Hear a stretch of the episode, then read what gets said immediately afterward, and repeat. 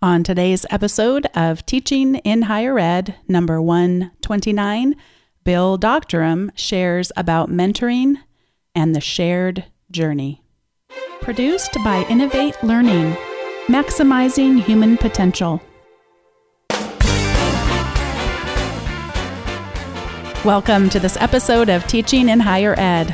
I'm Bonni Stachowiak, and this is The Space where we explore the art and science of being more effective at facilitating learning. We also share ways to increase our personal productivity so we can have more peace in our lives and be even more present for our students.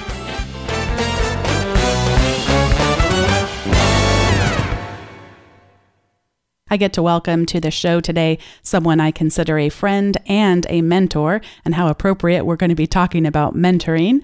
And his name is Bill Dogterom. He's one of my colleagues at Vanguard University, where I teach. He teaches courses in pastoral ministry, spirituality, and practical theology for our undergraduate program.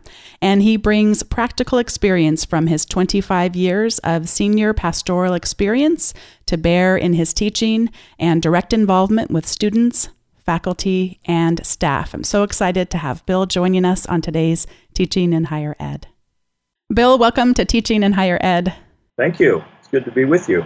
It's fun to have a friend on the show where I am less nervous about talking to you and more nervous just that we both can do justice to this really important topic today. And it's originally I had in the title of the show mentoring. But right. you really have a distaste for the word mentoring. So uh. let's start by why we shouldn't call this episode mentoring. What is some of the rejection that you have of that word and, and what many people think of mentoring? Yeah, the challenge for me, mentoring is a good word and it's a great concept and it is a wonderful practice. However, in my own journey with students and with others that I, I walk with, mentoring has a connotation of kind of a, hierarchy, a kind of a structure. I'm the mentor, you are the mentee, I have something to give you, you have something to receive or take from me. And while there are certainly values in those kinds of things as you're learning a new skill or as you are learning a new business or moving into a new line of work or whatever, mentoring can actually be a, a, a, great way because, in fact, there is a hierarchy. Somebody knows something and you want to learn from it. Uh, but I find that the language of mentoring with that hierarchical, imp- that, that implicit hierarchy disables what I really like to do most is to walk with people and to learn from them as hopefully much as they learn from me. So it's for me, it's more of a shared journey than a pure mentor kind of relationship. So that's my my uh, you know kind of exclamation mark at the end of that word. There really is a danger that's inherent in so much of how the system of higher ed is built. We have fancy degrees, we have fancy titles. The other day on Twitter, someone was talking about a colleague of theirs who refuses to answer any emails that are from students who don't refer to this person in the proper title. Yes. And it did create. I was an, having a conversation with some of my students this past week about that it created an interesting discussion because for me, I just think, gosh, we ask so much of our students that they're supposed to remember to make us feel better about ourselves. and, yes. and it's a lot. I even just think about there there was a former guest on the show who talked about going undercover as a student and reliving the college experience, which of course we can never really truly do in terms right. of the traditional sense of, of earning a degree. But you it's so easy to forget all those syllabi and papers and you want it this way and another one wants it this way. And it's just so much to try to navigate. But another interesting conversation that did come up was women sharing that well I get called the miss or the misses, but somehow the male colleagues, they remember to call them by professor or um, by the proper title. So that was a, I, I wanted to be quick not to mm judge too much that feeling of not being respected because of the color of one's skin or because of one's gender. Yeah. It's just a, it's such a careful balance. Yeah, that's really good. I hadn't I hadn't even thought about that uh, from w- within the framework of that kind of category, mutual respect. Uh, because usually when it's insisted on, it's insisted on because of insecurities, and it's often couched in. It's important that you, you know, honor those to whom honor is due, kind of a rubric. But often it's more remind me how much effort and energy I put into getting to this position or place or whatever. Yeah.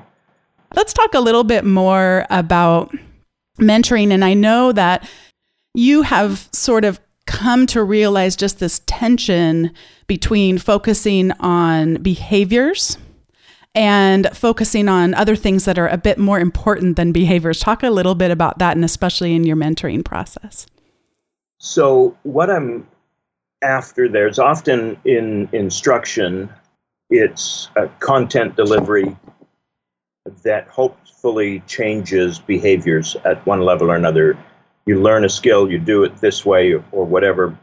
My area of concern is less about skill transition, tran- transmission, teaching people how to do certain things and doing them well. I certainly want to be able to do that, but is more focused or concerned with the kinds of people they are.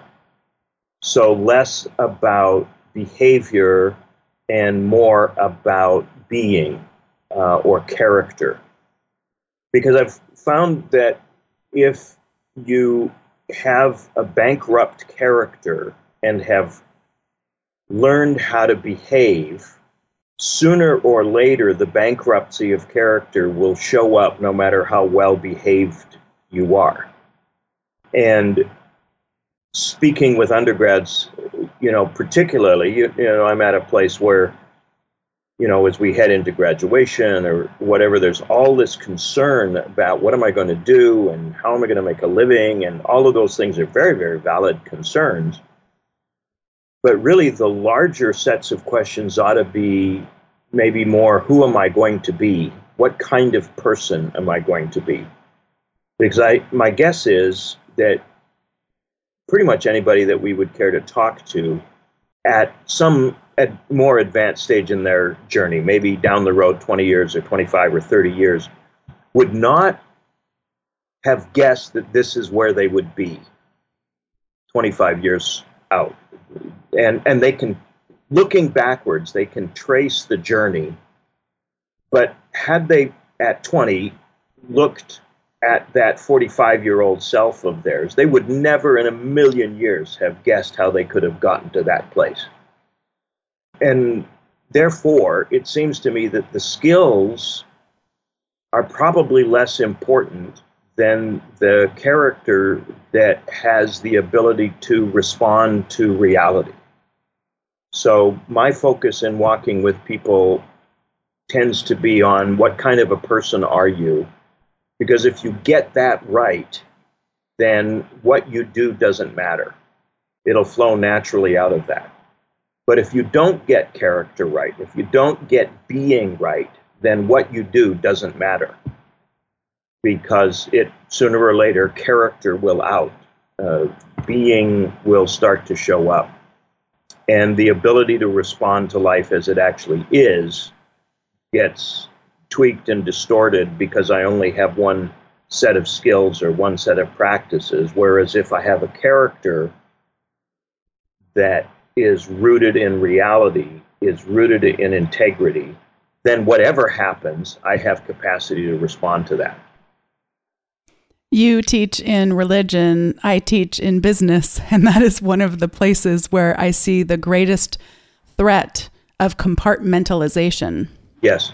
I will never forget teaching for a government agency. It has nothing to do with the fact that it was a government agency, other than that's what it was. But a man in front of, I think I was speaking in front of a, over 100 people that day. He shared that his entire career, and he'd been in his career for 30 years, he was a different person when he went to work.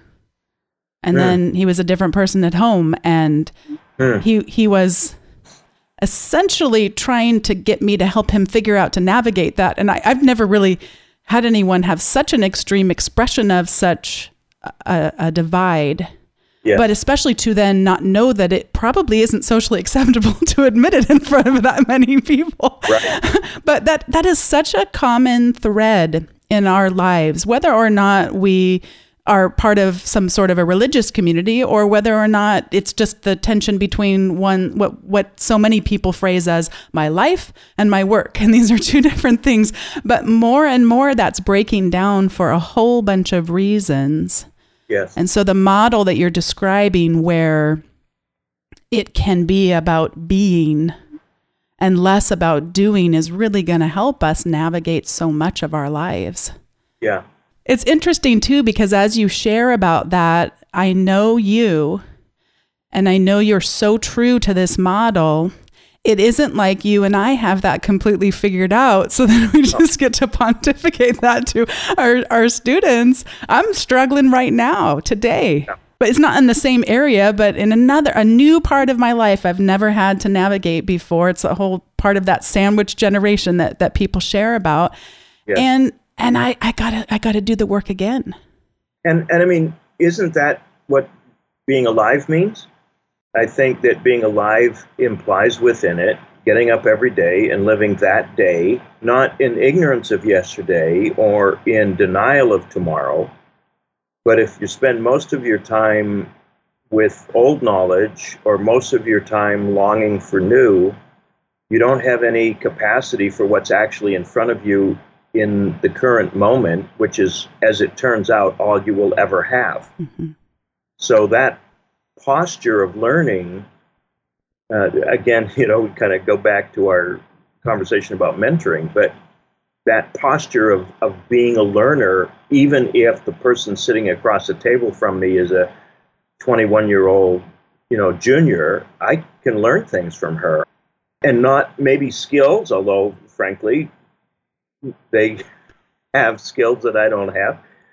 But but her experiences, her journey has shaped her and framed her and, and her understanding of how life works, even though it's still developmental. The truth is all of our understandings of how life works are developmental. So I want to be mentored, if you will, by her as much as hopefully I can be helpful to her. In what areas or in an area do you find the most struggle being able to do that well? Oh boy. Where you're just fighting yourself. yeah, I I think that there's a perennial temptation or push or or I don't know, drive maybe to find solutions that are manageable to problems that are bigger than yield to any management. Mm. So, for example, uh, teaching is a really pretty basic skill set, and it, but the but the ways of teaching, like your your use of technology in the classroom, has me in awe. I have no idea how you do what you do. And yet, when I talk to your students, it is not for show. It's not for, you know, so you can be one of the cool kids on the block. It's because it actually works. And that that is fascinating to me. Uh, but on the other hand, in higher education, we're getting all the time experts telling us, you know, this technology or that modus operandi, that'll make the difference. Mm-hmm. And in fact, if you don't have a relationship with the students, if you don't have an openness to care for them, then all of the technology in the world won't get over that barrier that you've just built. And I'm convinced in some ways that part of the reason your technological savvy in the classroom works for your students is because they know that you really care about them you really want them to get this. And this is a language that you recognize that at some level they speak. So I'm going to learn your language so I can communicate with you in a way that is both fascinating to me, but also helpful to you. Well, they've just mentored you. Mm-hmm. They've just taught you uh, because you have become their student. You have learned your way of teaching from them. So if that's the case in this, you know, kind of narrow framework, why can't it be in name it? You know, numerous other other ways of thinking about it. You have some different ways of framing different archetypes of framing our journey together and right. and I'd like you to share a little bit about these and and any associated stories that come up in your mind as we share about them let's start about farmers okay. So so the the first two are from really from a friend of mine uh, Linda Hartzell uh, now Schubring. Uh, when she and I worked together on uh, in student life uh, she was uh, dean of students. And she said that one of our tasks in walking with undergrad students, particularly, is to be farmers. And her image there was of sowing of seed, of planting ideas, of helping cultivate uh, a new way of thinking about something. So it's that new seed thought that then is allowed to flourish. And there are obviously lots of implications with farming, uh, allowing the seed to develop without supervision, letting it having having an environment within which it can be sown and land, and then leave it alone for a while so that it flourishes. So that's one. The second is of the poet.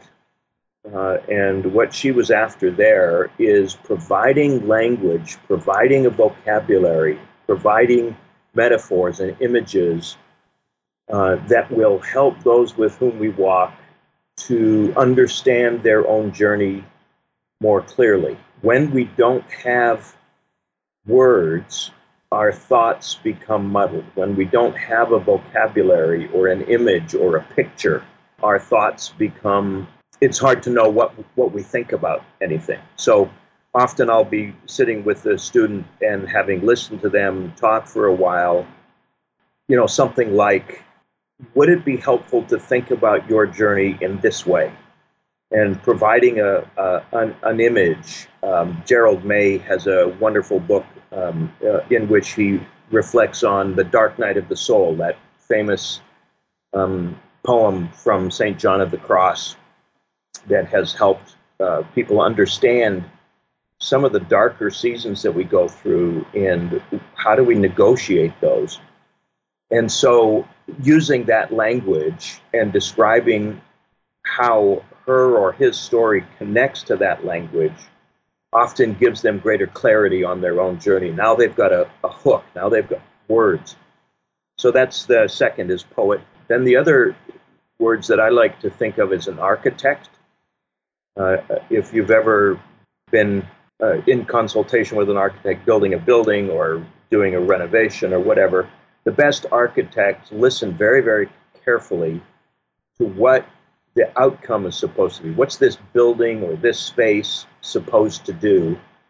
And then creates structures within which that is more likely to occur than not.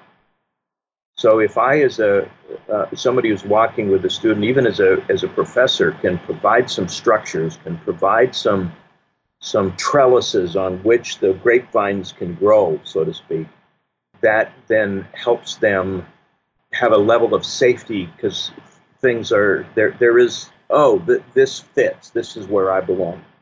And then there's a another one that's fairly common in the mentoring language world, and that is the, the rabbi or the network uh, person or the waymaker, the person who sees uh, a, a, new employee or sees a student or sees a, a, a colleague and invites them along uh, to to journey and create some strategic conversations and open some doors and make some introductions.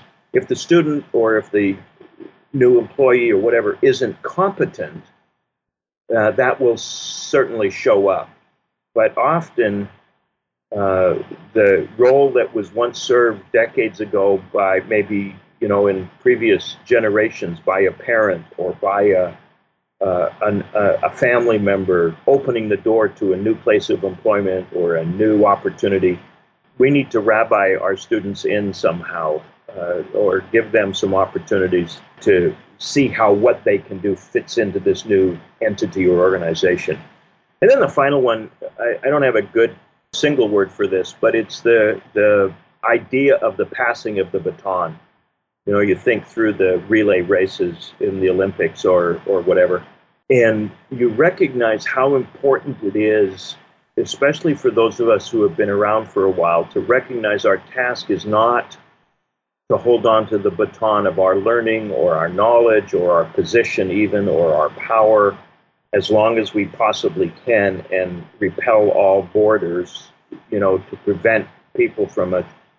But in fact, our task is really to find ways of passing that baton on uh, in such a way that those to whom we pass it can hang on to it and carry it forward. So the older leaders the the people who have positions of power by virtue of gender or or race or even longevity in a in a position, in my view at least, should be looking for ways to empower, to release, to equip uh, younger leaders into those roles and into those places, and and maybe travel along them in the same lane for a, a, a few paces until they're ready and able to move on on their own. So those five images are the kind of the framework uh, maybe that I use to think through what I'm doing.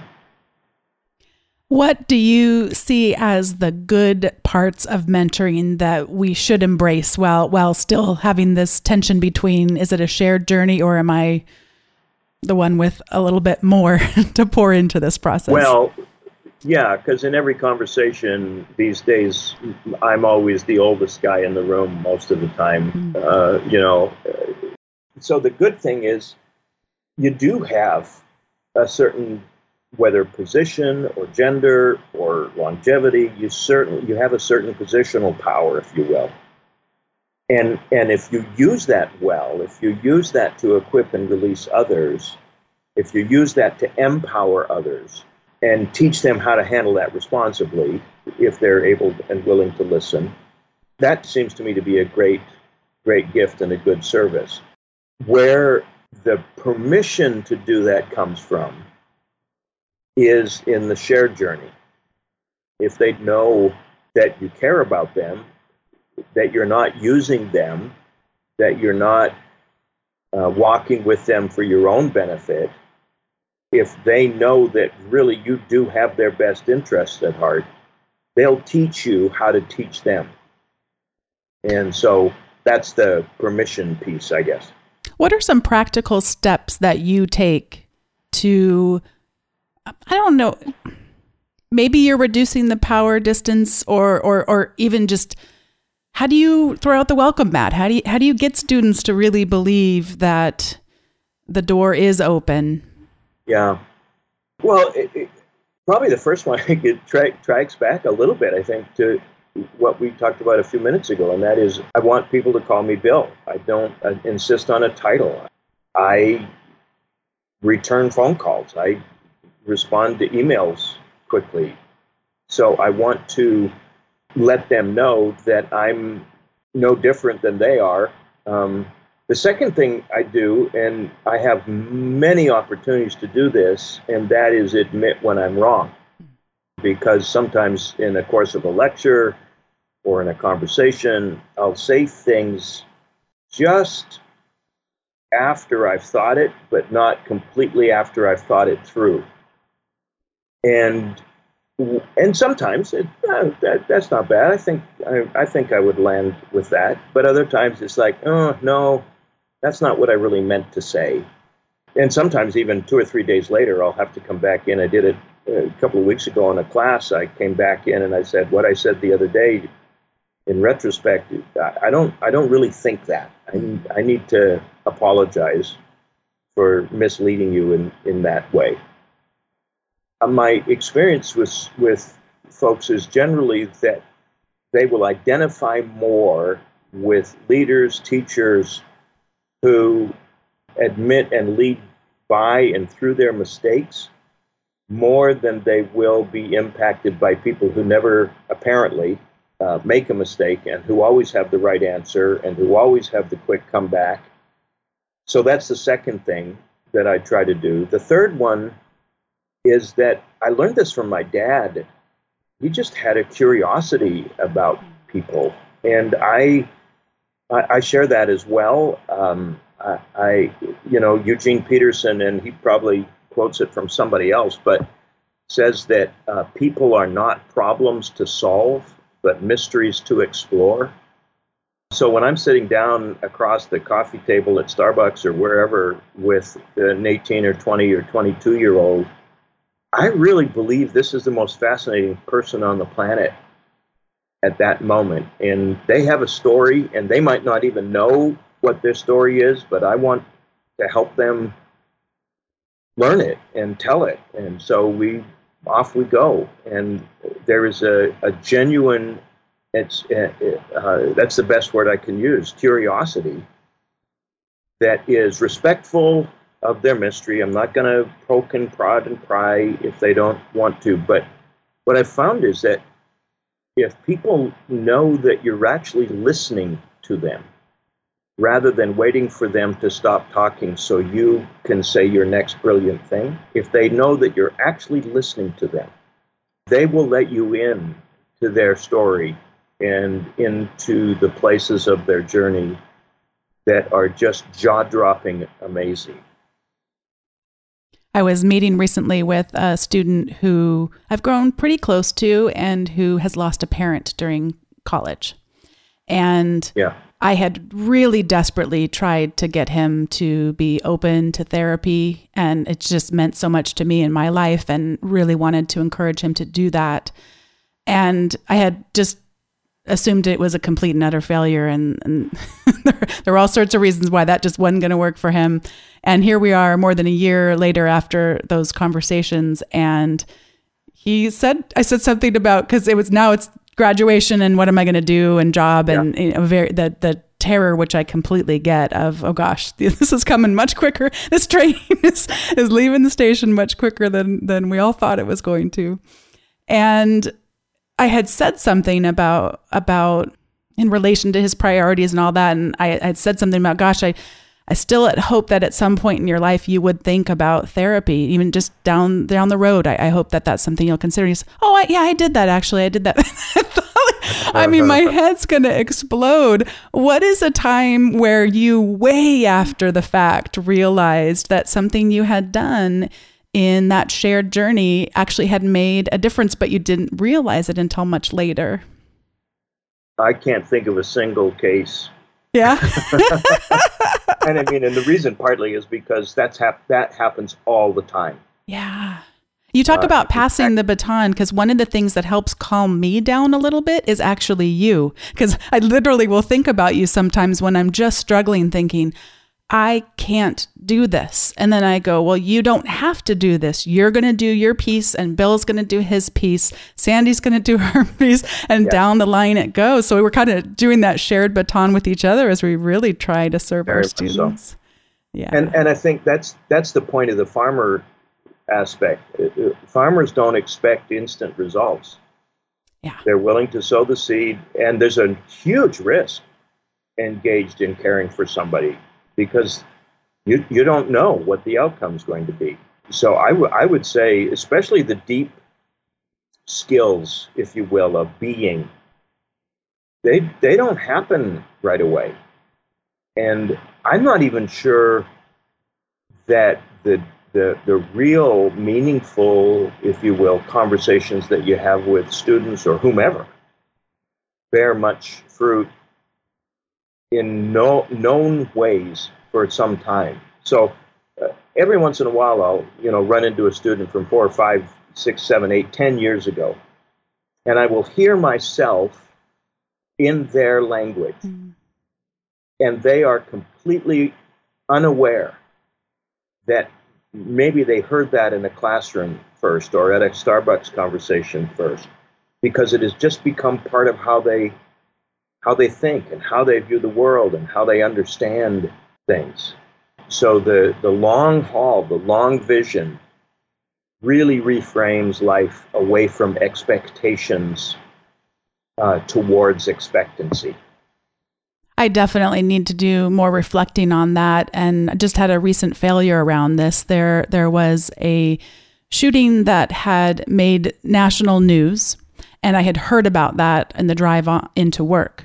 And so students had said, Oh, did you hear about what had happened? And I said, Oh, yes, I did hear about what happened. And it turned out they were talking about a homicide that had occurred directly across the street from our campus. Yes. And I'm looking back then, and I'm not proud, but I, I just, this is how I live. I, I laughed about it. Isn't that funny that I can't even keep track of what violence has occurred when? And, and it certainly is not funny, but my right. reaction was not to acknowledge the severity of that in this moment where we were all playing one of these ridiculously silly games and everybody is kind of on their own in these right. separate groups. I was not quote unquote teaching. Of course I was, but I mean I was not lecturing at that moment. Right. And I it did not hit me until I got home and was in bed and thought, you remember what it was like when you lived by yourself in an apartment and there was a shooting where you lived? You yes. were terrified. And yes. I wasn't terrified. You, you and I have worked at, at the place where we work for a long time now. I was yep. not afraid. It's it's a it's a safe campus and these things do happen. But I thought, how dare you not look around to better navigate that? But what you're reminding me in this conversation is Monday is coming. Yes. And I will see them again on Monday and I can apologize and I can check in and see how they're doing and and what they will quote unquote learn from that will be different than if you had responded correctly the first time and i would argue probably more profound for them I just wanted to go tuck them all in. oh, it's so hard when you're living in fear. Yes. Yeah, and so many away from their parents or family for the first time. Yeah. Yes. This is the time in the show where we each get to give our recommendations. And mine today was a video posted by a friend on Facebook. And this is Mr. Rogers talking to a young boy, appears to be about nine years old or so in this particular video, and he is disabled. He's in a wheelchair. And I only mention that since you're listening to this podcast and are not going to be able to pick up that little detail just from the audio in the beginning. I'm going to play a small clip of this, but I'm going to encourage people to reference the show notes because it is just a beautiful thing to see.